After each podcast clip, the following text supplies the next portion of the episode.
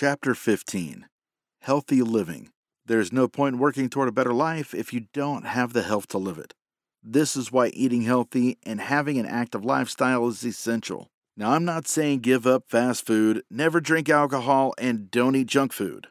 What I am saying is if you eat an ultimate burger meal with a zinger and wicked wings, go for a run the next day or go to the gym.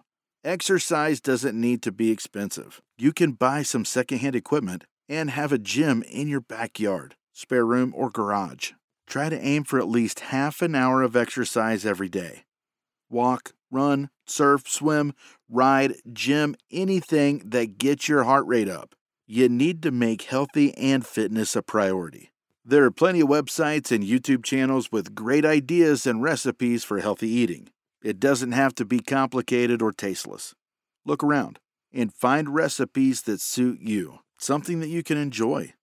The same when it comes to an exercise routine. There's plenty of YouTube channels offering free workout tips, tricks, and routines. Get into it. You can also do a little things like taking the stairs, parking a little bit further away from where you need to go, and walking.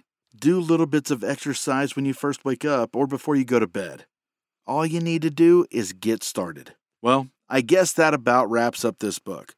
I warned you, it wasn't going to be well written, but the point of this book wasn't to win a writing award.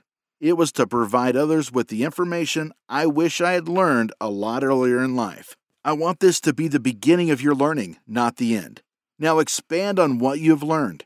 Find all the tips and tricks and mold it into what suits you best and start your journey. I hope after reading this book, you aim to be more ambitious, wake up early, be more productive, read daily, learn new skills, plan your day, set goals, eat well, save money, and invest. There are piles of information on YouTube, Google Podcast, and books. I love listening to Tony Robbins and Gary Vee. Find people that suit you to listen to. Remember, you get to pick your mentor. You don't need to reinvent the wheel. So find a proven way that works and copy it. I have created a Facebook page and group to share content with you. Things I wish I learned in school.